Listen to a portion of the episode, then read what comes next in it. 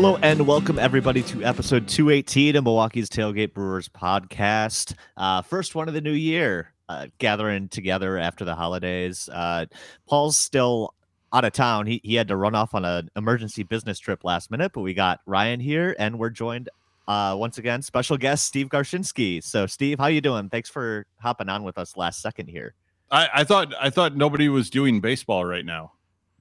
I mean, there is no baseball, so Okay. yeah. I, Okay, I thought maybe I missed something. Are they playing Yeah. the Dominican League? What's where are they at? I think they're in the playoffs of sorts, or maybe that just finished. They were in the playoffs in uh, December because everybody was talking about it. Uh, Eric Longenhagen kept talking about watching it. I didn't. I should have watched more of it. I barely found it even where it was online.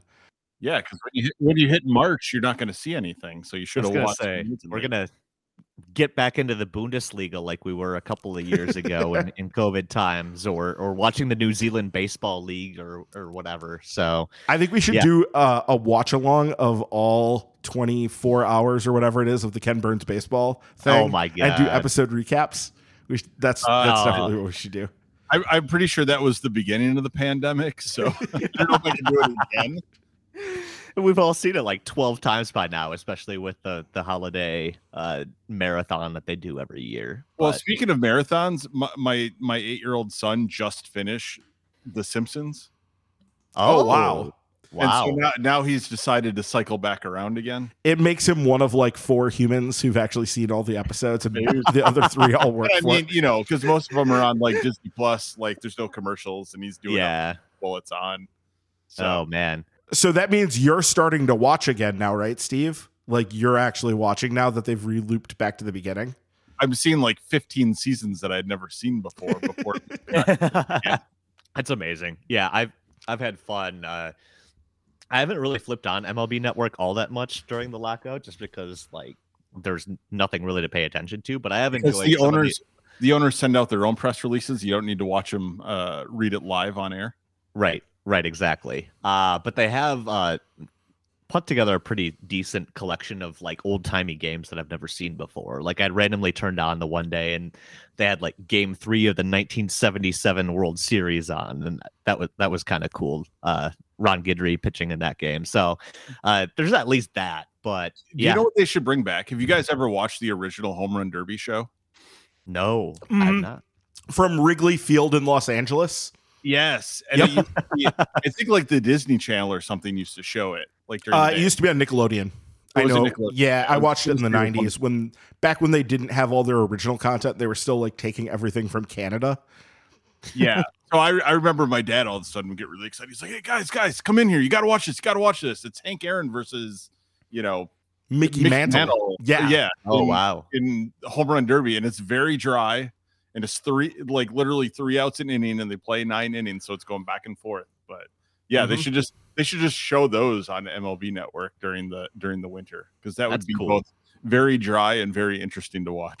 and it's also that weirdo camera angle where you're watching a game from behind the Yes. uh yeah you're watching from behind the plate from behind the home plate, yeah. yeah yeah I caught that from the 77 World Series like a little bit that I watched too. I was like, this is kind of weird how they just switch behind the plate for entire at bats. And I mean, yeah, it was just a different time, different way to broadcast.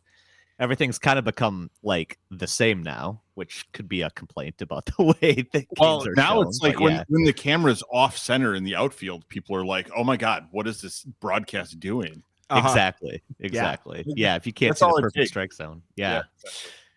Oh man, we've all become very spoiled by how good tv i just noticed today i turned on red zone for the first time in like six weeks today oh yeah. And uh, I noticed something that you would appreciate, Steve, as the uh, the resident techie audiophile here. That they have now gotten it so that all of the audio is perfectly matched from stadium to stadium. So when you switch from place to place, you don't get those jarring like switches in in like the the bass noise of what the crowd volume is. It's uniform. So like they are down to that level of detail where their broadcasts are just like precise.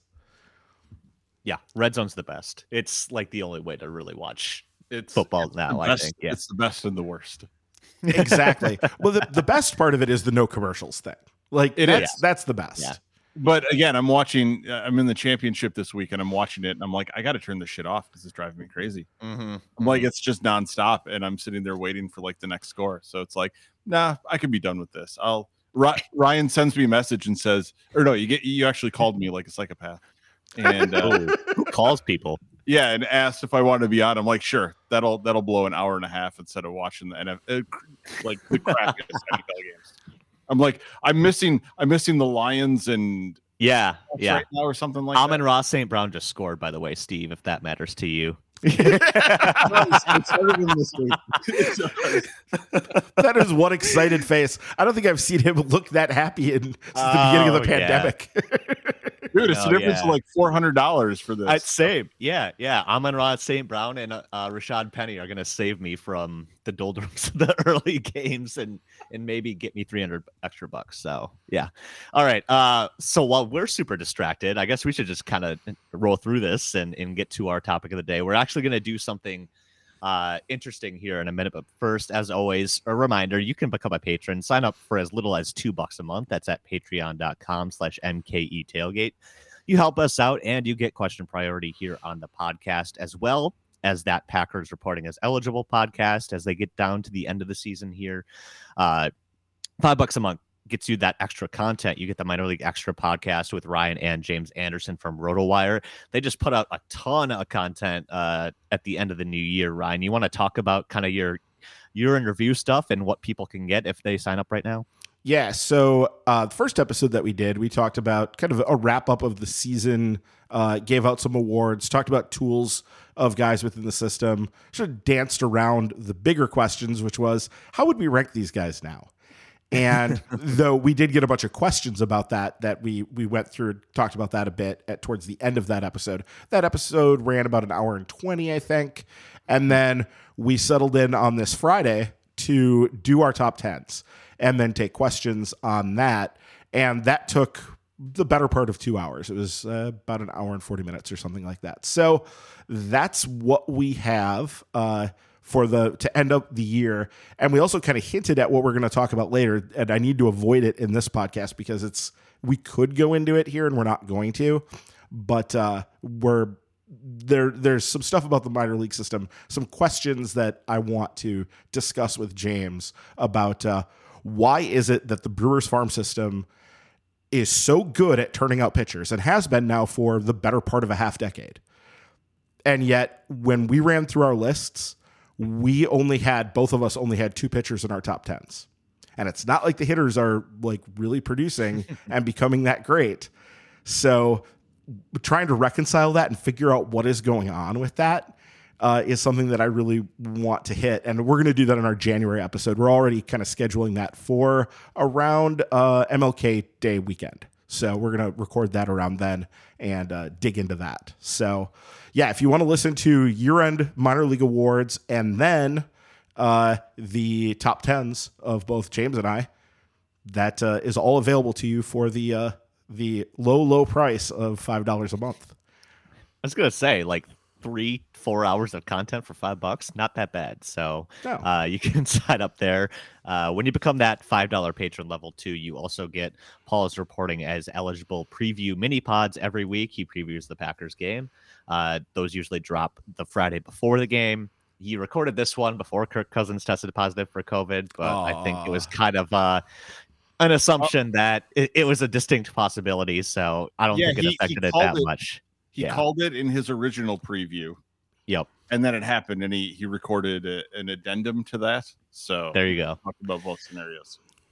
There you go. So you get that too. Uh, so by the time you listen to this, the Sunday night game will already be over. But you can do what I do. I'd like to listen like after the fact and, and see how much of uh, Paul's Nostradamus skills there and, and see. And usually he kind of hits it right on the head. So you also get that as well when you sign up at patreon.com slash MKE tailgate. I guess this week on the main pod, we wanted to do something uh, a little bit different. You know, obviously uh lockout still going on uh i guess we should just address that because it's been a couple of weeks uh since we've done this and nothing's really happened so i guess no news not necessarily good news not necessarily bad news it's just there's no deadlines yet so nobody has any reason to really talk about anything. But uh, Steve, any chance do you think spring training opens on time, or are we kind of screwed here? No, I think that's definitely going to be a casualty. Is is the beginning of spring training at a minimum. Um, you know, that's their time to basically uh, lobby lobby to fans. You know, the court of public opinion when when people start noticing that something's missing. Um, you know, so I think at least the first couple of weeks, February's gone for sure. We're probably pushing back the start of the season at least a couple weeks, I would imagine. Um, I would bet that direction. I don't know if we get to the 1994 point, or sorry, 1995, where they actually took some games out. People forget 1995 was an abbreviated season because they got started a little bit late. Yeah, I know this year. What's disappointing about it is like our our school spring break lined up with being able to go to spring training this year finally. Right. Uh, this was the first time. Yeah. Because most of them, yeah, it had been falling in April, so it was too late to do spring training. Um, and when we were talking about like, oh, do we want to do a trip for spring break? You know, my wife asked if we wanted to go like to Arizona, and I'm like, I don't. We'd we'd plan it out four or five months ahead of time, and I'm not sure we'd see any games, and I wouldn't bet on it. So, um, that's, and what else would you want to do in Arizona in with an eight year old in the middle of March? Yeah, he, he doesn't golf, so I, I, don't know what else we have to do. Go to early dinners. That's about it. So, um, yeah, like I said, that that's personally when I saw like what the timeline was for it, I wasn't going to literally put money on uh, them being back and playing by that time. So I think that's kind of the situation we're in. Yeah, I hadn't even discussed this with you, and we're in exactly the same situation. I was so excited we finally had a spring break that was going to be in March and I could actually go to spring training games. And that's probably not going to happen now. So we're probably just not going to do it. It sucks. Yeah, it's a bummer. I've never actually been out to Arizona, but kind of maybe considering it in the next year or two, and, and eh, probably not this year. it's yeah, I've, I've never actually done. Yet. I've never done Arizona for spring training. We went down to Florida years ago when I was, you know, like a teenager. So we went to like Red Red Sox spring training Nice. Um, I think Jose Canseco was there for their spring training that year. he had a couple bombs early that yeah, it was it was impressive. It was fun to see in in in that you know situation where you're sitting in a small stadium like that. Um, so again, it would have been fun to get out to Arizona for for games there to see the Brewers play. But yeah, it's been a long time since I've been to any of the spring training. So yeah, I was actually at spring training just this last spring. It was the first public event I did coming out of COVID after uh, we had been vaxxed and everything, and mm-hmm. went down and saw in Lakeland. It was the very last game of the year between Tampa and the Tigers.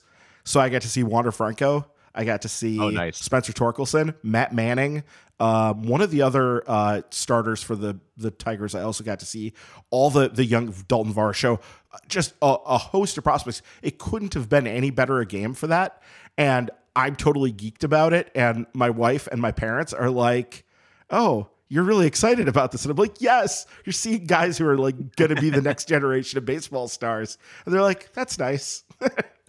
so it, it, completely lost on them. They did not care at all. They were just like, one happy to be outside and like right. doing this and trying to figure out how weird it all felt and normal. And this was back when they had everything zip tied. So like you couldn't even be near anybody else if mm. you wanted to. Like you had to you there was just, you know, social distancing enforced on that.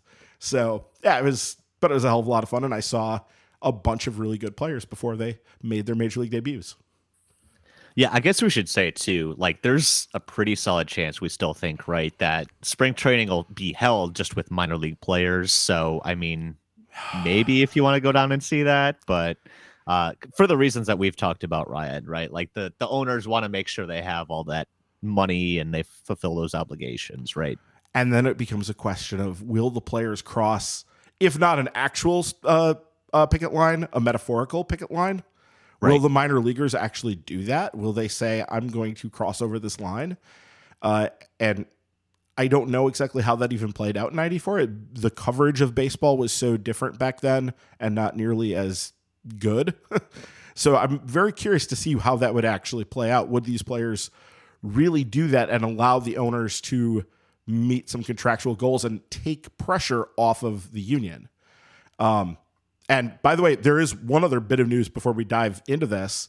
Did you see that uh, a group of people is suing MLB to take away their uh, um, antitrust exemption? Well, that would be interesting. And they have a very good chance of getting it because Neil Gorsuch, Yeah. in his NCAA decision, wrote basically opening up the door. That literally the, the podcast I listened to, they talked about this. They said flat out that Gorsuch opened the door for us to do this, and we we weren't planning on doing it. And then we read that decision. We're like, okay, we're going to challenge now because it seems like the door has been opened for ending MLB's antitrust exemption.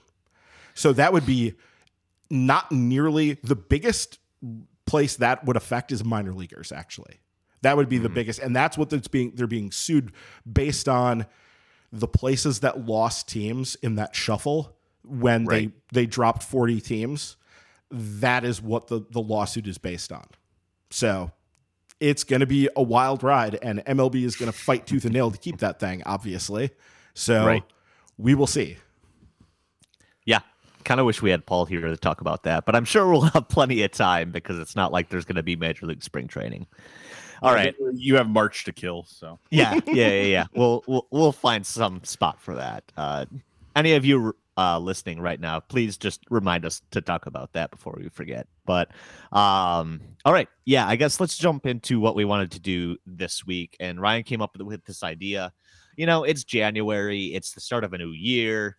I'm the news and politics geek, so you know that leads to like state of the unions and state of the states and all that stuff. So let's just do a state of the Brewers as we sit here in January, starting 2022. We're gonna go through a few different uh, portions of the team, from ownership down to front office, coaching staff, all the way down to the minor leagues, scouting and development, and just kind of take a 10,000 foot view of the organization at those various levels and kind of see where they're headed. So, I guess let's start with the ownership group here. Uh, before we get to Patreon questions, I'm going to jump in and just kind of get your guys' thoughts on just the general sense or the feel of ownership heading into 2022. Uh, Ryan, let's start with you. How are you feeling about Mark Attanasio and his ownership group heading into another year? I mean, it's kind of same old, same old, right? It, nothing has really changed, and I think that their their ownership in a lot of ways has been very good, and in some other ways it's been more lacking. They definitely have done a good job hiring people to run the organization, uh, and I think that goes all the way back to him not firing Doug Melvin right away when he came in, as many owners would do, is bring in their own guy and and do that right away. I think that Melvin did a good job for them for the most part. Probably could have gotten the axe like a little bit earlier than he did, maybe more right after like the 2011, 2012 when when that whole thing needed to happen instead of giving an, another couple years, but I think that mostly worked out well. So generally I think they've done a pretty decent job uh, in terms of ownership. The, the question is always are they spending enough money? Like it, are they doing that and frankly without knowing the ins and outs of the books, and no one does because MLB keeps that stuff very secretive, it's hard to say other than assuming that everybody could spend more than they are. And they just choose not to because they don't need to and still keep people relatively happy. I mean, they, they seem to be willing to give out the franchise contracts. I mean, Attanasio's done that a couple times. He did it with Ryan Braun. He did it with Christian Yelich. Um, obviously, the the hit rate on those is questionable at best. Well, the first Uh, Braun contract's great. Yeah, that was one, yeah the one that was the extension that just bought out a couple years of arbitration and added a couple years on. Yeah, and the second one is kind of hopelessly polluted by what happened with him in 2013. Well, 2012, Mhm. 2013. Well, yeah. So you you take away like the controversy around it. I mean, the number of games he played and the production he had. I mean, I guess it was worth what he was making, but it wasn't like a fantastic contract. Right. Um, so it was fine. So we'll see where Yelich lands. So I think they they are willing to to fork over some, you know, money. I think when it counts. Um, I mean, do you want the mid tier contracts? Like, how many of those do you want to put on the books? And How many of the Kyle Lohse's or whatever, right? Yeah. uh, yeah, or even if you know, re-signing uh, Avisail Garcia for you know a little bit more than he might be worth, or somebody like that. Um, I mean, you can could they do it? Yeah, I guess, but um spending money just to spend it, I don't know if that's going to really, you know, make anybody happy if there's not a return on it. They spent money on Jackie Bradley Jr. That was a disaster, so they got rid of him. right. I mean, I, I'll give the front office credit when stuff goes bad, whether it's uh, Jonathan Schoop or or Jackie Bradley Jr. Like they aren't afraid to cut bait on it. That's Right. for sure. Right. And they do seem to just have a knack for finding guys on the scrap heap, uh, you know, various ways, especially on the pitching side, but also on the hitting side, and just cycling through players and not getting themselves tied into bad long term deals that cause them to have to like prematurely sort of end things or whatever. They've they've done a good job of of maintaining that. But the question always is, okay, you could do that, but you could probably do that at, at a you know thirty million dollars more per year level, and they would still be making money probably. I mean, I guess, hey, Ryan, do you like? I guess their approach basically is uh, uh, stars and I don't want to say stars and scrubs, but stars and youth approach for their contracts. I mean, does that make sense to you? Because again, they don't have a lot of like mid tier contracts. Absolutely, I think that there is a lot of truth to the idea, and we've talked about this going way back to when me, you, and JP were on here. Their approach seems to be evolving into a they want to be Oakland, Tampa Bay. Well, I guess not Tampa Bay anymore, but Oakland, Cleveland, you know, Tampa Bay, plus a franchise contract. Mm-hmm. And now Tampa Bay has done the franchise contract thing, which is very interesting. It'll be fascinating to watch how that plays out for them because they now have the big money guy on the books for a very long time. So we'll see exactly what comes of that. But yeah, that's that is pretty much what they're doing and it seems successful, but again, could you do that with Tampa that model plus two franchise contracts? Maybe, probably. Right. I- I don't know because we can't see the books specifically, but Cor- Corbin Burnes or Brandon Right. Woodruff are going to be the test for that. I was gonna say that's the the test here, right? C- can you have Christian Yelich plus one of those two guys? I think we all kind of assume they can't keep both of them. So multi hundred million dollar pitching contract and a hundred million dollar hitting contract. Can they squeeze that in? You know, I think that's the big question going forward.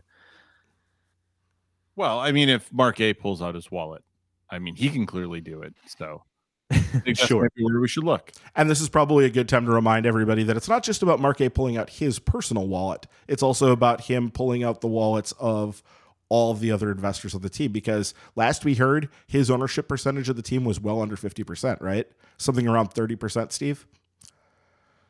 I don't have the percentages. Don't ask me. But Well, no, no, no. We've we've talked about this. Uh, People have found this information, and like he does Yeah. not own. He's one of many. He's he's not a majority share. He's just the largest share, right? Exactly. he's a figurehead, but he's not. Yeah, he's not the controlling ownership uh, amount. Well, I think he's. Yeah, I think he's controlling, but he's not the like the final word. He is responsible. Well, if he's for under all the 50, other. if he's under fifty percent, he's not controlling. oh, again. yeah, from that perspective. Okay, I, I see what you're saying. Uh, this would probably be a good time to maybe segue into our first Patreon question. Comes from your guys' buddy Jay, Jay Google, the first one on. Uh, specifically for you, Steve. I did this, or Ryan probably did this because, uh, yeah. Jay's question here: uh, What's your take on the MLB trade rumors site posting owners' net worth in the last week? Mark was worth seven hundred million dollars. He saw a lot of talking points on it on Brewers Twitter this last week. Uh, I think the caveat here, and we'll like uh, credit Brew Crew Ball. I think as I saw I saw this from, but basically the Mark Attanasio figure is from like 2012, so it's a decade old information here, listing his net worth as 700 million dollars. Uh, any skepticism, Ryan, about a lot of these net worths, and kind of convenient this is coming out in the middle of a lockout when owners are trying to say they're not making enough money, right? Yeah, I mean it's good to show how much money they actually all have and how you know how much money they really can uh, afford if those figures are real. And I think you should cast a pretty skeptical eye towards it because we know that Mark Attanasio just last year, and I'm looking at the Milwaukee Business Journal here, um, he agreed to sell a 51% stake in Sun uh sorry, of his Crescent Capital Group to Sun Life Financial of Canada for up to $338 million in an agreement where him and his business partner will still operate Crescent for about five more years. So he's splitting that with a partner. Like that 338 million is being split up somehow. And that's like 500 million Canadian. No, no, Canadian. The Canadian dollar. It's a lot of loonies. Yeah, it's, it's on the other side now, Steve. Canadian dollars uh, higher than the, the American dollar. When's the last time you were in Canada when you were 12? Yeah, I think it was. Yeah. Looking at books, book jackets from back then. Okay, so anyway, um, yeah, he he just got this huge windfall, and that doesn't seem to be included in this amount of money. So, uh, it's it's very hard to tell, and uh, rich people have a lot of incentives to be opaque about their real net worths, uh, unless they're in some sort of like um, dick measuring contest with other billionaires about who the the uh, wealthiest duck on earth is, like uh, Elon Musk and whoever Bezos and whoever else is currently in that little uh, contest. So, yeah, like we don't know, but he, he, dude's sitting on a lot of money generational wealth, many generations worth of wealth, I should say. Yeah, Steve, I guess your thoughts on on that. Like, can we a trust anything we see coming out on the net worth of rich people, or is it kind of all smoke and mirrors? Or I, I guess what's I mean, your it's, thought on that? it's it's funny money by that point. I mean, Yeah. seven hundred million up to uh, what was his name? Uh, Steve Cohen for the Mets being worth like fifteen point eight billion or whatever it is. Right. What th- none of them had have anything to worry about. I think the takeaway is uh, baseball is a business, and regardless of how much money these owners have, they run a business. Um, you know, and they're going to protect their own interests. They have their own money, and then they have a baseball team. It's not combined in any way. So, you know, I, it would be great to see them put all of the money that they make in the baseball team back into the club, considering that like they don't need any profit from it. But I mean, that's just not the reality. That's not the way it works. They want to make sure that they're they're making some money off of it, um, and not, uh, I guess, wasting their own money. You know, otherwise they would drop in the uh, rankings wherever they publish that in magazines. I don't subscribe to. you don't get Forbes delivered to your door every month or those week or what? And There goes he- the Forbes he- sponsorship. Steve, yeah. Steve Forbes. Did you ever see that? Do you remember that uh, Saturday Night Live bit when Steve uh, Steve Forbes hosted Saturday Night Live, and he showed up know. on. He did some like interview thing where he was like talking for Steve Forbes, and he called himself Steve Torbs, like a a media person. Yeah. It, it like, 20 years predated Trump doing the same thing. So it was Mm, very got amusing in retrospect Got it. but yeah, it's a business. These guys don't spend their own money on it, so it, it's great to see that. And again, I think the one value is it puts into perspective. You know, when like uh, Bryce Harper signs a three hundred fifty million dollar contract over twelve years, like yeah, that's a lot of money for us, but for these owners, they don't get to own a baseball team with that amount of money right. like they don't jump into that echelon of of wealth so that's how wealthy these guys are the most well-paid baseball player still does not rank anywhere near these guys It's like literally half of what Mark Attanasio, Yeah. the owner of the smallest market team in baseball, has, right? So exactly so you know again uh just remember whenever you see the numbers for anybody signing a contract uh, it's not that much with the amount of money that baseball generates and the amount of money that these owners just control on their own like yeah don't hold it against the players if they try to get a bit of their own which they had already kind of given away in the last few CBAs.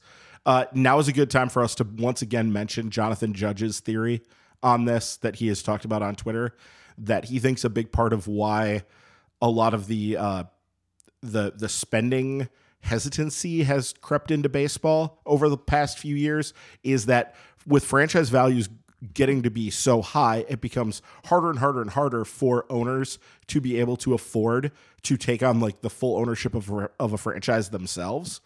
And so what that leads to is a lot of split ownership groups. You don't have like I think the Steinbrenner family still owns like basically the whole New York Yankees, or maybe they've sold off bits and pieces of it over the years. But like the thing is, with those with with the teams being split up, that means that you have to have uh, responsibility for all those minority owners, and they are going to expect a return on their investment and not getting cash calls, which I believe the Cleveland Guardians just put out a cash call. There was something floating around Twitter on that uh, about that that they put out a call for cash from their their ownership, and uh, people don't like that. they, even Well, really wealthy also- people don't like that. You also get a lot of financial guys running baseball teams now, even in the front office, and I think they're all about risk management. Yeah, risk management and getting the the best return on investment possible. Yeah. So if you put a lot of money into one guy, you know, it it just increases your risk on that. So that's why they don't want to do it. Yep. There you go. I guess speaking of front offices, we can move on to the next portion of the state of the Brewers. That is the front office. You know, we've had a ton of speculation in the last uh, year or two, especially about David Stearns' future with the organization, whether he'd go to the New York Mets or or what have you.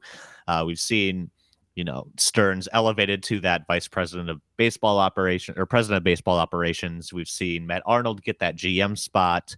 Uh, so I guess that leads to the natural question here. And I know we've maybe talked about the topic once or twice before, but we can kind of revisit it now as we head into a new year. How long, Steve, do you think realistically does Matt Stearns, uh, or David Stearns and Matt Arnold uh, stick around as kind of the brain trust here in Milwaukee?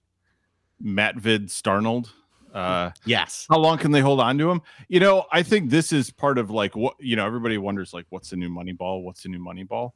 Uh, I don't know. Paying your front office like whatever they Mhm. want would be a way to like play money ball and probably win because they make so much less than players do. Um, so I mean, realistically, how long can they hold on to him? Probably maybe another year or two. Um, if they opened the if they open their wallets, I mean, they could probably hold on to them for a long time. If you wanted to just literally overpay your front office, and we call it overpay because it would be a lot more than like what they currently make. But uh, why wouldn't you sink money into a low low cost investment like that that has so much control over your team? Um, I think it's a way that like you can separate yourself from other teams. If you're a small market, you can remain competitive because you can keep those pieces in a way that you can't with the majority of your you know free agent contracts that you don't want to get into bidding wars on. How long would that last? I don't know. You know, if somebody started doing it, you'd basically escalate the war and everybody would start doing it. And eventually your big markets would catch up to it anyways. But if you're going to do it, I mean, they'd be better off being on the front end of it. Start Right. paying them now, be the first one with the big contracts. And then at least maybe you get a decade out before you start losing the guys when it, it explodes around the league. So, um, but realistically, like I said, a year or two probably. One of them's going to jump. I don't know why they wouldn't. Um, and I don't think we should sit here and you know wring our hands when one of the guys goes. You know, obviously that that creates some uncertainty, but um, if they've created a strong front office, uh, they should be able to withstand that. I think, especially if they have you know a couple guys at the top that um, are are leading the franchise, uh, and it's not just one one person who makes all the decisions. Um, you know, whether it is Stearns or you know if Arnold's really the guy, I don't know. Um, but like I said, I you know it's going to be a year or two because somebody's going to want a new challenge or somebody's going to get the big check. Yeah, I think that's probably true. There's been less movement on this. Andy Schaff pointed that out in a conversation that we were having in our group chat with him, Steve, a while back now. But that there hasn't been as much movement as you maybe think. The the exceptions are sort of the Theo Epsteins and the Andrew Friedmans who have gone and taken huge, massive amounts of money to move to Chicago or to move to LA. And uh, they're on kind of a different scale than everybody else, really, in terms of compensation where it's those guys are pulling in like close to $10 million per year, something in that neighborhood. Whereas most guys, it, Which is cheap compared to a player. it is, it is Right. cheap. Yes. Right.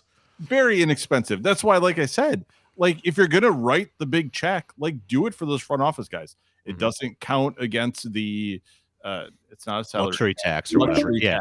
It doesn't Yeah. count against that. You know, you can pay him whatever you want. So, like, take advantage of that fact. That's the place where you can get an edge. Absolutely. I think uh, Mark Attanasio will keep David Stearns around as long as he possibly can. I think that the limiting factor here is going to be mostly about what David Stearns wants. Does he want to stay in Milwaukee and try Right. to win a championship with a club that doesn't offer him the the payroll resources that he could have at a bigger market club? Or does he want to move on and, and do that elsewhere? Yeah, Friedman stuck around for quite a while in in Tampa Bay and passed on other opportunities before he decided to jump to uh, to LA. Though I guess at this point, so that would have been about he was in Tampa Bay seven or eight years, and uh, Stearns has now been in Milwaukee since September of 2015. Uh, so I guess hmm. he's getting to be at about that point where uh, probably second contract for both of them. So and and that's going to be what determines this is does David Stearns want to extend past and we don't know. We were still we were laughing at this because MLB Trade Rumors just did a thing about this. Nobody knows what his hmm. option status is for. We know he's under contract for 2022. That we know. Yep. But there's all this uncertainty about what is his contract related to 2023.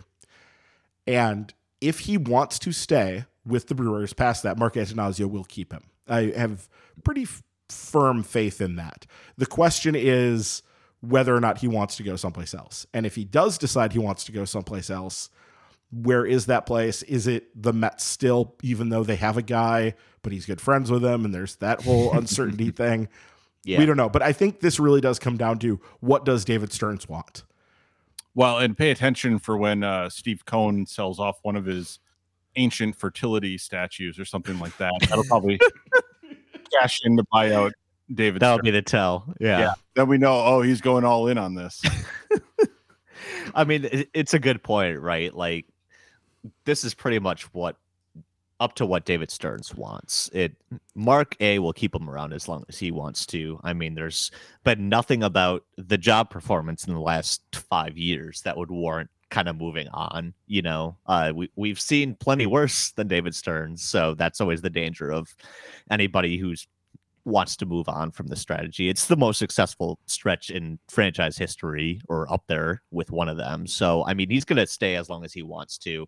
It is just a matter of whether or not maybe he just wants a new challenge. You know, it's totally plausible if he were to say, you know, I've accomplished all I can here. There's a limit on how far we can get in a market this size and and kind of just move on after that. But um Well, and does he Man. want to raise Yeah. his child in the the warm, loving bosom of New York City, or in the cold, heartless, dark, you know, uh, big metropolis of Milwaukee? Uh, man, maybe it depends on if he can get his kid into like one of those fancy pre-K things in, in the Upper West Side or whatever New York education is like. Right? It's it's cutthroat up there. So oh, I think he could get his kid in wherever he wants. like that, I, I'm suspecting that probably isn't a problem.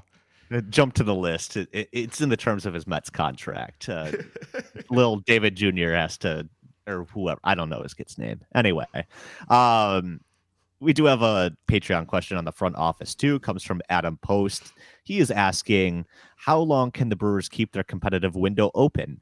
How long until they need to do another rebuild, or can they maintain sustained success success without future rebuilds? Uh, Ryan, you're Mr. Rebuild. How long until we got to tear everything down? So I would say there's absolutely no need for any of that unless a bunch of things all go really wrong for the next three years.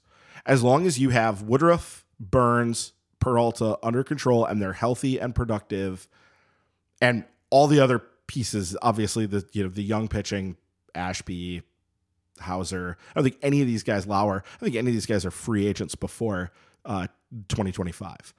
So as the the 2022 to 2024 window, they shouldn't need to tear anything down until potentially if things aren't going well in 2024 and they haven't got guys to sign extensions or whatever, then maybe that changes the calculus at that point.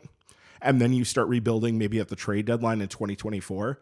But at least until that point, I can't see any need for them to tear it down. And they could extend that out if some of these younger players come through, if they make other good trades, if you know development stuff happens that we aren't foreseeing right now, all of that is quite possible and could ex- extend the window. But I could, I'm not going to see them going into any season until at least 2025, uh, looking like we're not trying to contend this year, if that makes sense.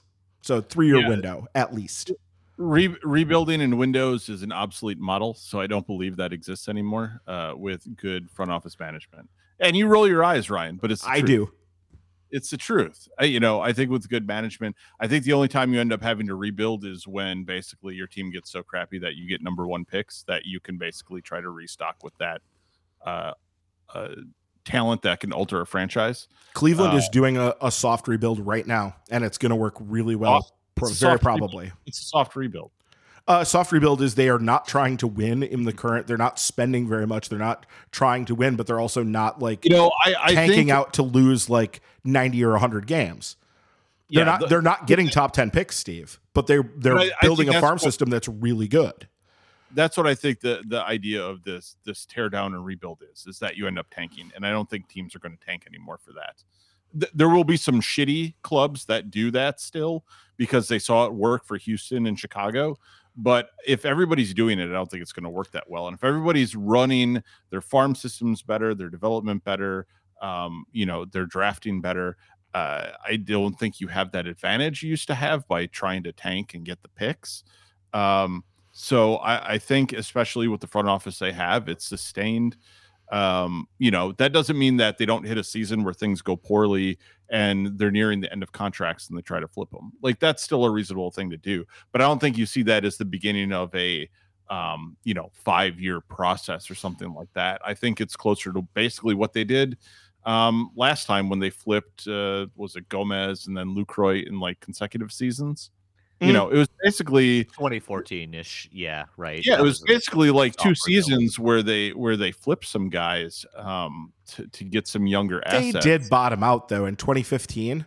It- I'm they not bought- saying they were I'm not saying they were great, but it was not like a five year period where they were just like trying to collect picks and they were getting, you know, top five picks every year. I, I just don't think that's a thing. And I think, you know, Milwaukee, Tampa Bay, teams like that have shown you like that isn't the way you you don't need to proceed in that direction. You don't need to be absolutely terrible for a long period of time. Um, I, I think you know if if their pitching lab basically is as good as it's been so far you know i think they can probably keep a pipeline going um to to at least remain competitive because i think we've seen what you know quality pitching can do as far as just keeping you in games especially when you have uh you know a manager like craig Counsell basically that can can manage a pitching staff in a way um that that takes advantage of of that kind of talent yeah, that's fair. We've been having this argument for about 15 years at this point. So, like, I mean, it, there's a there's a lot of history here, and there's a lot of stuff we could go into. But I think that you're by and large right. I don't think the Brewers want to. I think part of what this whole thing was was that they didn't want to go into a deep dark rebuild, and still don't want to do that, and want to avoid that, and were able to do it this last time. Though I think that I think we've we've run into a little revisionist history with 2015 and 2016. They were pulling out the plug on that, and they were doing a hard rebuild. What happened was they, they just came out of it a lot faster than anybody had any right to expect. Things worked so well for them. They they hit on enough guys and they were so successful. It wasn't like they were spending a ton of money in 2016, 2017, Stearns' first years with the club. It was they just that guys. they hit on guy after guy after guy. And Like, that it- made it's them the competitive. Gomez trade was a hit, right? Like there were very few guys that they got back that didn't except provide except for the draft picks they had. They hit on everybody except for the draft picks. Yeah, the draft picks have been Trent Grisham has been the best one, and he was before uh, David Stearns even came in. He was the 2015 draft, and that was before Stearns came in. Though it was with the scouting director that Stearns would keep for a few years into his tenure. So y- you can kind of draw lines there however you want, but yeah, it, it's been sort of a weird mishmash. And yet, in that first draft that David Stearns did have with his old scouting director, uh, in the fourth round, yeah, in the first round they took Corey Ray, and that's been a disaster. And in the fourth round, in the fourth round, they took uh, Corbin Burnes. So that was a huge, huge success. All right. Uh, I guess let's move on. Uh, I guess you know once once you draft the players, kind of comes up to the coaching staff to develop them up, right? So that kind of leads us to our next natural transition here. How we feel about the coaching staff. Uh, I guess it, it'll all start with the manager at the big league level. So let's just go to our next Patreon question. Comes from PJ Wessels. Just saying, Craig Counsell forever or just until the competitive window closes? Well, Steve, I think we've established you think the competitive window is bullshit already. So, how long is Craig Counsell manager of the Brewers? I mean, I'd like to say forever, but eventually, young and uh, very ahead of the curve managers like that become old and set in their ways. Um, so there, there, there will be a time eventually that we look at the way that Craig's managing the team, and we probably say he's past his prime. Um, but for now, I would imagine that's that's a ways off. Uh, he's still well ahead of the curve versus a lot of other managers in baseball. So um, I don't think competitive windows matter for Craig Counsell managing this team and being a guy from the area with a connection to the Brewers and to you know Milwaukee, you know personally, um, they should be able to keep him for quite a while. I, I don't see him jumping for another club. Um, I don't know. Would Miami or Arizona decide to try to pick him off and just throw an obscene amount of money at him? Maybe, and then it comes down to does he want to stay? And I think that we don't have any indication that says he wouldn't want to stay. He seems I'm just saying happy. those, and I'm just saying like maybe those would be two locations that he'd potentially want to like go back to or could justify going to. Other than that, I don't see Craig Counsell jumping to any of the other teams just because it's you know New York, LA, Chicago, or something like that. Maybe at some point he does want to do that. Maybe it gets to the point where if they they especially if they they manage to like sort of reset instead of rebuild after this current group and they're able to kind of push it forward and push it forward and maybe he gets to be more up to the, around 60 years old or something like that because now he's he's not even 50 yet i don't believe or he just turned 50 maybe but uh, maybe once he gets to his 60s and if the brewers haven't won at all maybe then there gets to be an itch to well get me to a team that i can potentially take to a championship and have that experience as being a championship level manager. If if it comes down to do I want to stay in Milwaukee and go through a rebuild or potentially leave, maybe, but that's really the only thing I could see that would cause him to leave is if if it came down to that sort of a decision. And even then, he was so adept. He was so good at handling the last rebuild the Brewers did um, mm-hmm. in in 2015, 2016, uh, 2017 and and bringing that along the way that he did. And the players love him. Who was it? Was it Urias that said he'd run through a brick wall for Counsell? Like the players adore him. And several people, yeah, exactly. And so it, it kind of, I think, comes down to how long does he want to be here? And is he able to achieve all the goals that he wants here? And as long as he feels like he is competing and they're they have a chance to win it all and and they're in that position to potentially do that, I don't see any reason why he would leave. And he's 51, by the way. Okay, so he has still a, a, quite a good long while. Knock on wood, you know, and nothing is mm. certain in this world, but you'd think he has a, a pretty decent, good long run ahead of him still in terms of managing. So, yeah, I don't see any reason that he would leave except if it gets to the point where he just doesn't feel like he can, you know, win here. And that would be, I think, quite a ways down the line. I actually think it might be more likely not that he leaves for another job, but that he leaves for the front office again. You know, like if if the Stearns Matt Arnold duo breaks up, or if we get five years down the road or whatever, and he decides he wants to not be on the road all the time, but he, I mean, he started that post playing path right in the front office. He is adept at that. He was, by all accounts, really good at that too. He was just the guy they thought was the best fit at the time for the on-field role. I th- I could see him maybe moving into a front office role too going forward. I don't know about you guys. Yeah, that seems perfectly reasonable to me. I mean, I don't know. Uh, I think his kids are at the age right now where he'd want to be home, and a front office role would make more sense. No, no, no, no, no, no. Those front office guys put in insane hours. as Like opposed to managers who managers during during the season, they are traveling. I think during the off season, it's not anything like it's not anything comparable. Uh, the, Sure. the number of hours people in front offices put in is I, I'm just saying everything I've I heard is terrible. maybe, but I mean his kids are at an age right now where you would imagine he'd want to be home, and he's still managing games. So I don't know. It could go anyway.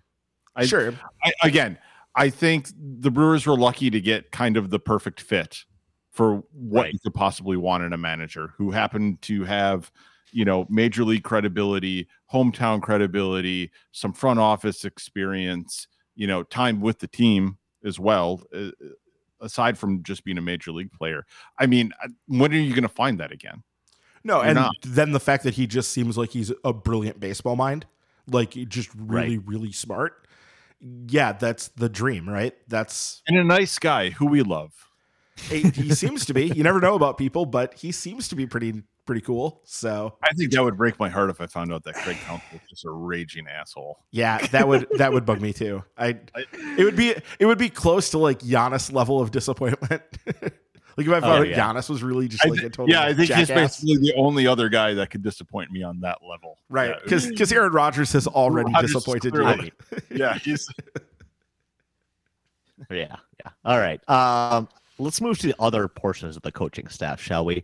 Um, we do have a question about the, the hitting coach, but I think the big thing about the Brewers that's made them go in the last couple of years is the pitching. And you know, we talk pitching lab, pitching lab, pitching lab, all this player development, but we don't really talk too much about the actual pitching coach. Uh, you know, there was a lot of hand wringing when Derek Johnson left town that the Brewers were letting a, the best one get away, right? And and Chris Hook was garbage, uh, and it looks like uh, that might not be the case. You know, considering he helped develop a frickin' Cy Young winner. So I guess Steve, let's start with you. Does Chris Hook get enough credit for what he's done since he's taken over post Derek Johnson? I don't know. Are pitching coaches the new hitting coaches? I mean, with the pitching lab, how much do these guys individually do at the major league level?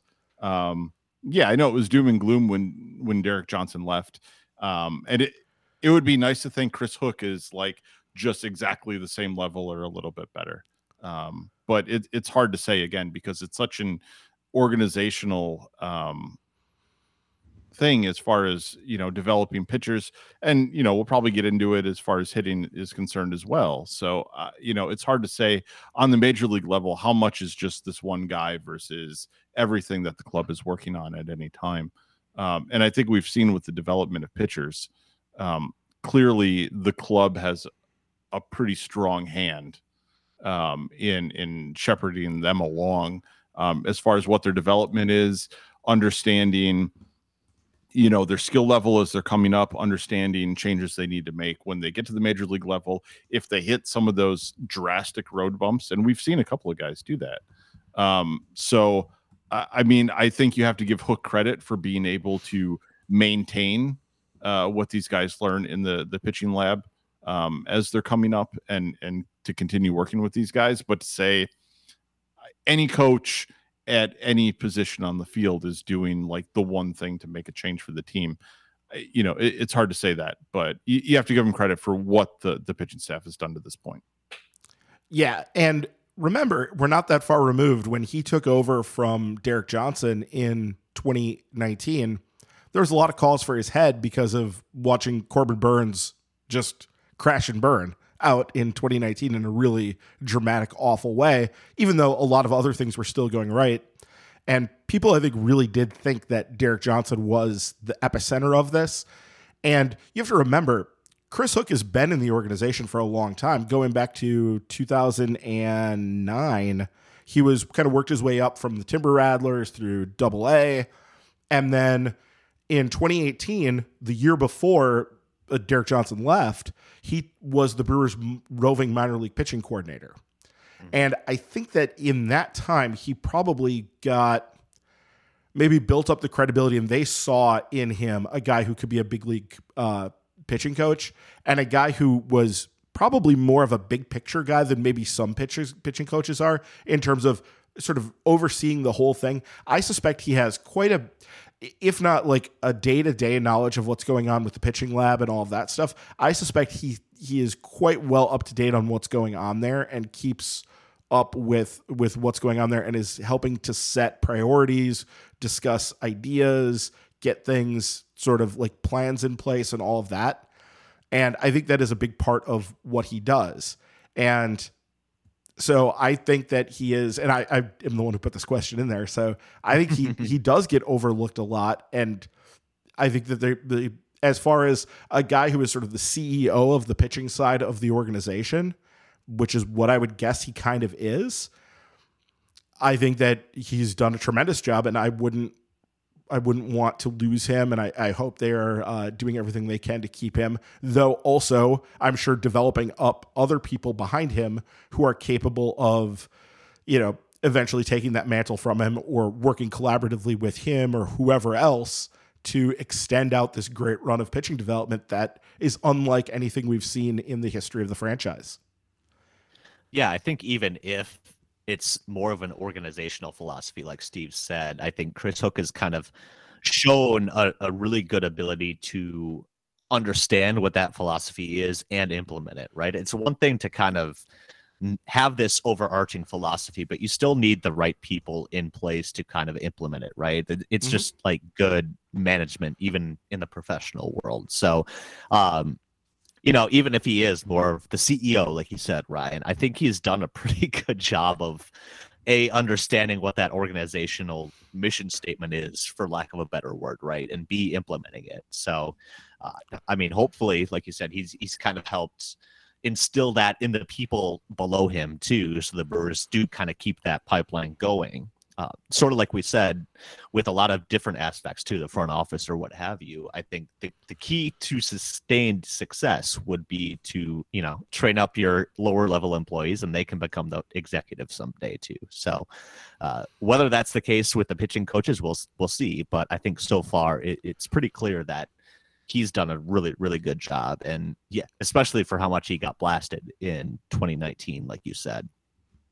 Um, hitting side. I was going to say one uh, last thing. He's not screwing yeah. guys up. So there you go. Thumbs up. I mean, there's a lot to be said for that too, right? Like, yeah, you, you don't necessarily get credit for not screwing up, but I think when it comes to baseball player development, you can tinker too much and, and really ruin guys. You know, we, we, you know, the debate there is maybe we saw that with Corey Ray or we saw that with Keston Hiura on the hitting side. So, um, and then maybe this is the natural segue to the hitting side because uh, yikes compared to the pitching, right? So um, let's just start, I guess, with that Twitter question. Uh, we have it from at emergency P, PJ Equanimeous St. Brown Stan account great name still, uh, especially as me and Steve are rooting for his brother Amon-Ra today.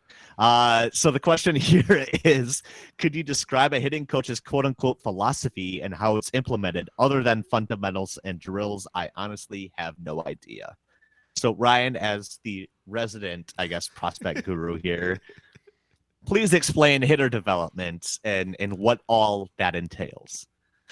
Okay, so I actually did think about this question quite a bit today, and so there's there's I think two sides to this, at least at the major league level, and what you're looking at on one side is the mechanical aspects of it, like what you have to do to have a good sound swing, and on the mechanical side of things, I think that people are best served to not try to adopt one size fits all approaches and to work with whatever a guy's current swing is to make it the best possible swing it can be and not necessarily try to overhaul anything unless that absolutely becomes necessary. Like, I don't think you want to be drafting guys with the idea that this guy's going to need a major swing overhaul right away unless maybe it's somebody like Garrett Mitchell, who the other tools are just so damn great that you're like, we're willing to take this chance because we're drafting 20th and you don't generally get guys that have massive, massive tools like Garrett Mitchell has when you're drafting 20th. So you kind of take a swing for the fences on on something like that. Um, no pun intended. But the other side of things then is the approach side.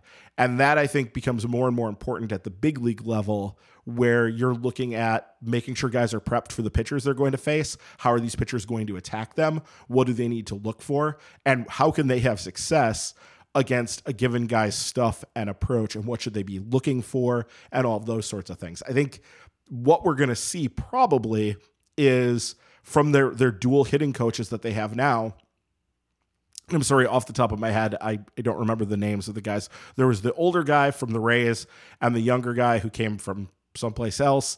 Seattle. Seattle, yeah. yes. Okay. So my guess is you're going to see that younger guy who is more adept in the ways of video and all of those sorts of things, because that was kind of his big selling point is he's great at analyzing those sorts of things. He's going to work more on the approach side and that sort of thing. And the other guy is going to be more of the mechanical guy, the person that you go to when your swing is not quite right and you're trying to figure out how to fix that. So that's at least the way I have it broken down in my head. I'm sure Steve thinks that's all a bunch of garbage. no, I haven't thought about it. Thank you, Steve, for joining I, us. Today. I mean, honestly, yeah. you know, um, as far as I think both hitting and pitching are concerned, um, I, I think a lot of organizations, as long as they get to the point where they evolve to allowing players to kind of be themselves up to a point. Um, I think there's both with pitching and hitting that kind of like small middle area where you need, you know, the the hips and the arm action, whatever you're doing, pitching, hitting, um, to all kind of line up in a certain way to to be successful. As long as you can kind of get guys right in that small midsection of of their mechanics, like I said, hitting or pitching, um, I think that's basically the main thing that those those coaches have to do like as they're coming up through the system you know because there's a lot of movement before and after you know uh, either on the load or the follow through with guys that I, I, think you know whatever whatever a guy is comfortable with is kind of what you need to roll with unless it's clearly um, disrupting their ability to hit so um like I said, that that's the kind of thing I look for. I think in their philosophy, if you see a lot of guys coming up all trying to execute the same way, I think then you have too rigid of a program, um, and that's where you're going to see a lot of guys struggle. Um, as far as being able to excel as hitters, um, like I said, because it's such an individual approach, and that again, that's hitting or pitching. It goes both sides. So, um, you know, as as long as it, that side of it is kind of left alone, and then yeah, as Ryan brought up the scouting aspect I think is interesting. I think when they get to the major leagues, and I don't know how much of that is, um, especially when you have a lot of young players as hitters, they don't understand the amount of scouting they need to do, um, understanding their own weaknesses and making adjustments. So, you know, maybe that's what it's going to take as a hitting coach that can kind of get that across as a teacher, as far as like, here, you need to understand these are your weaknesses. These are this is how you're going to be attacked and this is what you need to do to not necessarily like hit the but at least get into a situation where you can get a pitch to hit you know? Learning right. how to basically follow those balls off and getting yourself in a situation where eventually you get that one ball that you can attack and be successful. Um, i think that's kind of the way they really need to go about it. So you know if they have the video team to basically be able to implement that i think it's going to be helpful um, because it doesn't seem like that's what they've had so far. But it's so hard because again, it's such a multi-level approach between you know you developing skills through the minors and then basically um, coaching guys up when they get to the major leagues and and doing that that video scouting. From the outside, it's hard to identify like, you know, this is where they're struggling. This is the point that they need to like make the changes mm-hmm. um, to to be able to you know turn the corner and actually put together a little bit more of a stronger offense. Right, and I think you know during the pandemic season we saw the effect that not having video analysis had on a lot of guys. You know, like Javi Baez and others had the worst seasons because they just they weren't allowed to have that personnel in there to help them with that. So I think that's a really underrated aspect of this, and I'm kind of interested to see how having you know those duties kind of split among multiple people kind of works in this upcoming season. So i guess we'll, we'll just see how this new approach goes. Seemed to work okay for the giants in the last year. Um it you know, and with the hitting, you guys both brought up the development here, so I think we can kind of wrap things up with the look at the scouting and development uh, departments, as it were, in the Brewers organization. Um, you know, obviously pitching humming along just great. They can apparently find anybody off the scrap heap and turn them into a, a dominant reliever at the very least. Uh, but hitting, as we've talked about, kind of the bigger issue here. So Ryan, I guess, how will we know when they've, I guess, quote unquote fixed their hitting. You know, they they lost Sara Goodrum in this offseason. Um, we've kind of talked about it's hard to tell how much impact she would have had in one year, but um, I guess what would be the telltale sign that something has turned the corner here? You're just going to need to see it in numbers. You, it's yeah. not going to be one guy when they're good.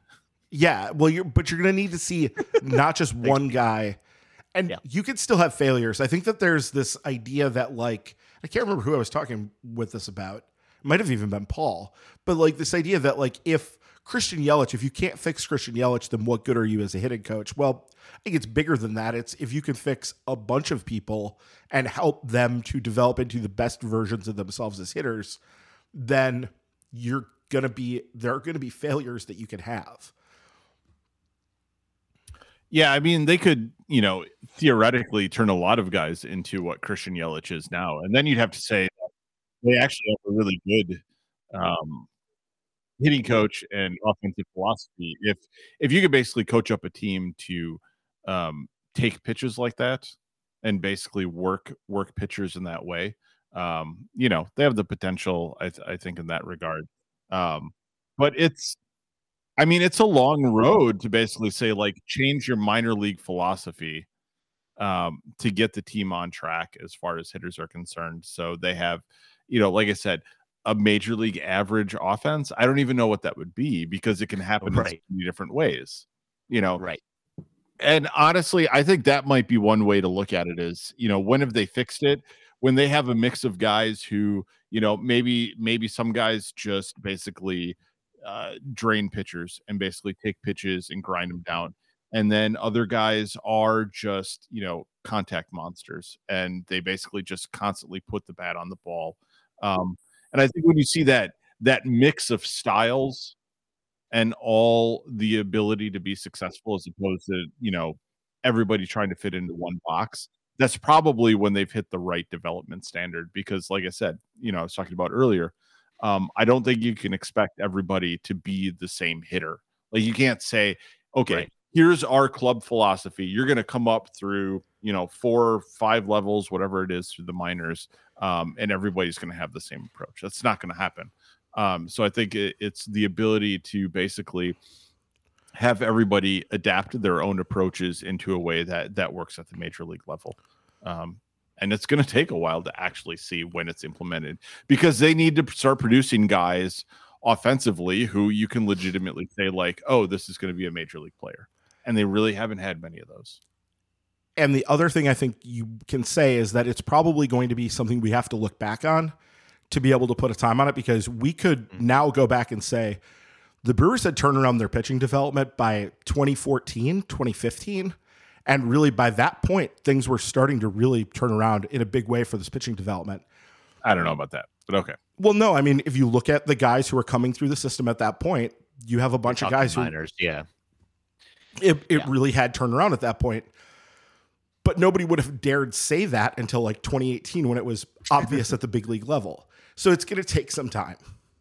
I guess the question here then too is uh, process versus results, right? So the process can be good and the results still kind of suck for a time being. But as long as we kind of see some sort of development in process, maybe things are all right. But I guess Steve, how how would you delineate like that? Like how would we know if the process is good, even if the results are still kind of lagging behind in the next year or so? I mean, I guess part of it's just how much patience do you have? Um, you know, because is we could say the process is good, but if it's not actually turning out players, then clearly it's not a good process. Fair, because there would be some level of success. So, um, you know, I would imagine they've already started to implement new philosophies in the minor leagues that we're waiting to see kind of like bear some fruit. Um, you know, you basically have maybe a couple seasons to kind of see it happen. Um, and I know that feels like a short window, but again, that's with some expectation that w- we're talking about it when they're already in the process. They know what the problem is. Um, if they're just addressing it now, I mean, I don't know, four years at least, probably before you really start to see anything. And that's kind of late in the game to identify that there's a problem to begin with. So, again, that would go back to then the process is bad to begin with. Um, so, we'll, like I said, we'll see. You know, I, I think Ryan was talking about the number of prospects. There were a lot of surprising number of offensive prospects on your list this year, Ryan. I guess. I mean, I, I, wasn't surprised by it because I've been following along as this has happened. So it wasn't like it took me by surprise. But I think from a big picture, it is surprising that a but, team that does this well with pitching and this poorly with hitting would have all these hitters instead of pitchers. But I think that's a good example of okay, if we feel like they have some hitters now in the pipeline, like that's where they have more of their strength, even if they're not like a super strong farm system. Um, you know we're going to see if that plays out if if these guys keep underperforming you know where on the pitching side all of a sudden they get to the major leagues and they're taking steps forward then we know that whatever they're trying to implement still isn't working yeah i mean you're just going to need to see it over and over and over again like this year we had joey wiemer and that is a huge thing. I don't know how much you guys have looked at his season. He was absolutely phenomenal this year and has a ton of tools and had a really productive year and it will be making the jump to double A and we're going to, you know, see a lot about how good he really is this year. And there's also like mechanical changes that have been noticed to back up this. So it's not just like, oh, this came out of nowhere. He really did some things. So you're going to need to see that over and over and over again. And to be fair, we maybe have already seen it in terms of the corner being turned in the minor league system. And it may not even be with guys who end up being great major leaguers. Um, the Korry Howell, Howells, the Joe Grays of the world. Those guys had breakthrough years this year. And even if they don't turn into good big leaguers down the road, the fact that they have become much better versions of themselves offers maybe some hope that, like, when they do have guys who are truly the the talented ones who are going to come through um, the system that they're they're ready to take those guys and make them into the stars that they need going forward if that makes sense. Yeah i mean you got to start somewhere right? And you still need those like league average or even slightly below average guys to be developed. And the issue is the brewers haven't really had that. So i mean you got to have the i guess hitting equivalent of a fifth starter come through every once in a while too, right? Mm-hmm. So I mean, you do, and they've been having trouble doing that. And but in the meantime, they've been pretty successful at finding them on the major league level and bringing them in, you know, that way. So that's been pretty successful. But really, the Brewers are always going to have trouble getting superstars uh, because they can't pay for them in free agency. But like pretty much, they, they, they could. There's a very limited window that they could do that sort of thing in free agency trading for them gets harder and harder because, as Steve pointed out, you can't trade for guys with organizations that are dumb if they're not dumb, right? Like you can't fleece an organization for their yeah. future stud if they're smart enough to know, hey, we shouldn't trade this guy. So that becomes harder to do. And so really what you're you're kind of left with is you need to identify talent at the amateur level, so the scouting side of things, whether that's on boots on the ground scouts, or as the Brewers are doing much more of now, video scouting and um, like you know, TrackMan, Rapsodo scouting, those sorts mm-hmm. of things. And then you need to get them into your system and you need to have a plan, a unified plan, and then work with these guys to become the best version of themselves they can be. And I think we're seeing some improvement on this, but we won't know for sure for a few years until we can like really see it, you know, come to fruition at the big league level. So just from a development standpoint, then that's different than the like the major league hitting side of things. Um, we're just gonna have to be patient. There's really nothing else we can do. I won't believe it till I see it at AmFam Field. Seeing's believing. Yep. And then you won't even believe it then. Uh, You'll have to be convinced of it a few times over. Exactly. Yeah. Even if I see it, I'm skeptical. Right. Exactly. this won't last. Yeah. This is fake. Mm-hmm. All right. Um, let's wrap things up here. We got a good Twitter question that I think puts a nice little cherry on the top of the State of the Union, as it were. So this one comes from uh, our friend Justin Sayin, uh, who's asking, "Who is the most comparable organization to the Brewers in the MLB currently?" Um, so I think there's a couple different options here. I know Ryan, you've mentioned a few in the past. I think for me, it'd be maybe Tampa Bay, but they've obviously had a little bit more postseason success. Uh, Ryan, what are your thoughts? Yeah, I think it's it's Tampa Bay, it's Cleveland, it's Oakland. Those are the the big ones that really stand out. Um, they've all had pretty good success with pitching. They've all had pretty good success in terms of just you know churning through uh, a lot of different options um, and building through depth. I think that's all three of those have really built through depth. That's a, another big sort of key factor there. So I think those are the three that I would point to first and foremost. I don't think anybody else really stands out in my mind. Uh, you know, my issue with that is both Tampa and Oakland are actually really big markets. So screw those guys. They Like, just choose not to. We we we we categorize them with Milwaukee because they're cheap, but they have the market size to not be cheap like that. So, um, Right, Milwaukee and Cleveland are different than those two. Though, you did you see Oakland has been kicked out of revenue sharing, and they're being told to uh, find their own way a little bit more instead of uh, sucking at the teat of MLB. so they're gonna find their way to Las Vegas. That is, um, I think, the general plan here. Yes, I mean, they might as well do it. Look, I mean, San Francisco is a more popular team. and They're on the other side of the bay. Like they're really close. Like, I want that stadium, Steve. That stadium that they're talking about building in the Bay. I want that stadium. I want to go to there, and I want to see what that actually is in reality. I want that built you you do not have the money to go there. to go to San Francisco.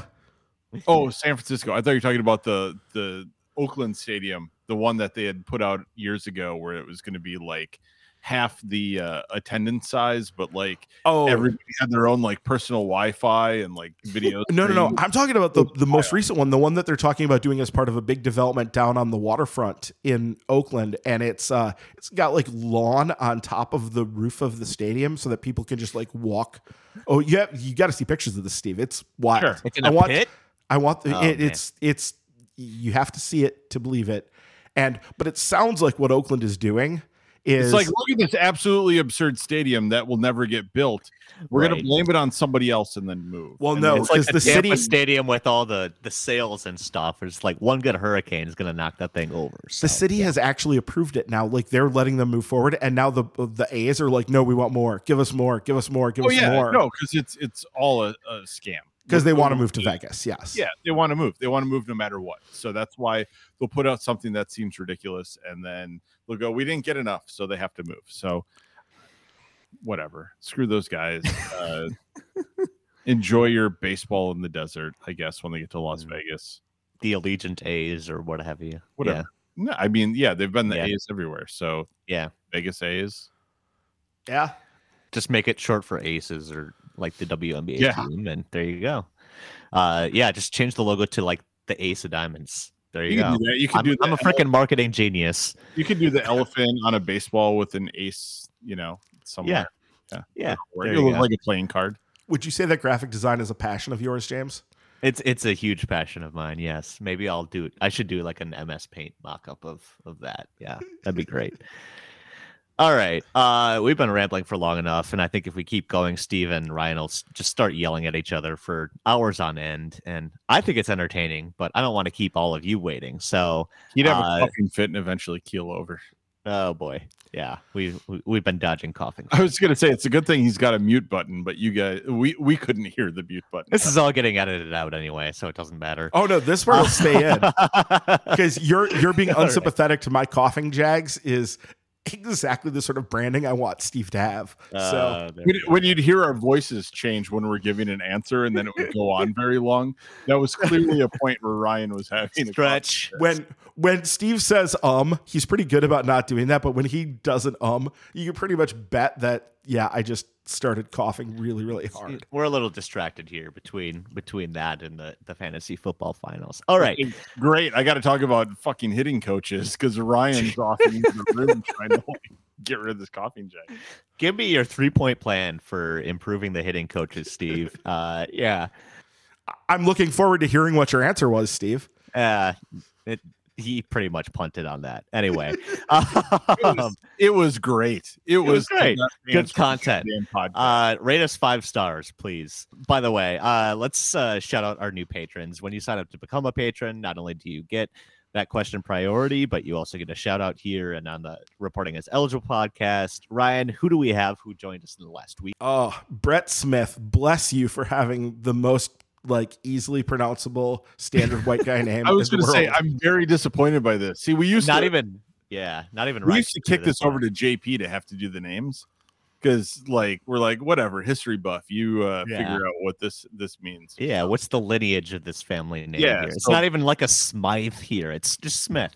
Brett So- Smith. That sounds like a generic name that like Yeah. you pick up in a video game or something. It's a fake name for Yeah. sure. Uh, probably not one of the football ones, right? Because they get the, all the fun names. Not that you guys are boring, but you know.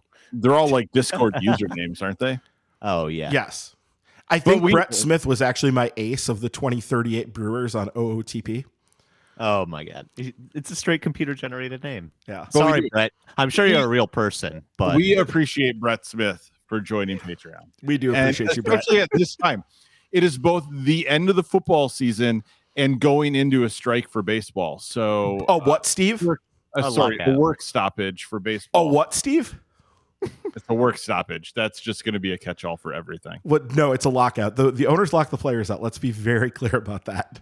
I'm just catching. anyway, Steve's trying to be nice here. And I'm trying to say, hey, thanks for joining up when Brett is joining not up shit is going on. Yeah, exactly. time. So yeah, Brett, thank you. it's the end of the year. You know, everybody's more conscious about their finances right around now. So, you know, Brett, thank you for for signing up and and sparing the extra couple bucks here a month. Uh, as I mentioned too, uh, Brett and everybody else, we'd appreciate if you leave us a review for this podcast. Uh, despite all Ryan and Steve's bickering this week, uh, five stars, super appreciated.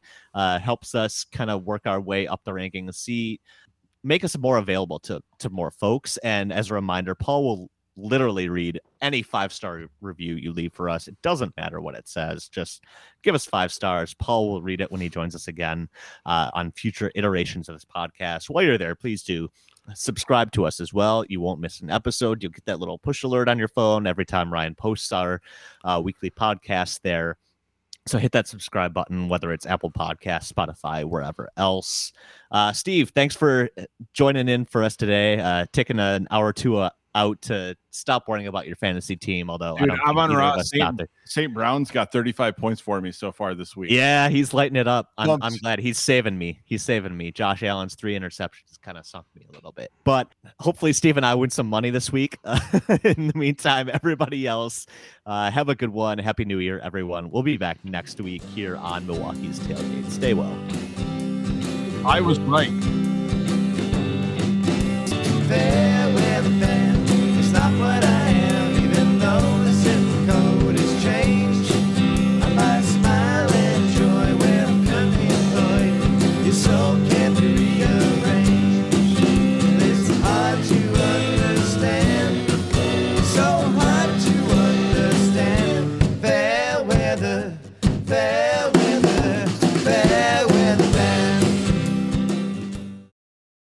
I was say we're dealing with uh, COVID Ryan over there. Jesus. it's good thing he's got a mute button, or we'd uh, really be in some trouble. I'm sorry. Ask that question again. Um, all right. Just for Ryan's benefit, we'll restart in three, two. Hold, hold on. We need to make sure Yeah, that he can yeah. Yeah. Are you okay? We we kind of paused. We got distracted, despite our best efforts. Because it sounds like I'm dying over here. Yes. yeah. Are you sure you don't have COVID, man? it, it I'm- sounds bad. I have tested negative a bunch of times. I haven't tested in like four days, but I've tested negative. Oh boy. All right. So I'm gonna just restart the question because we were diverted. Um, we'll go in three, two, one.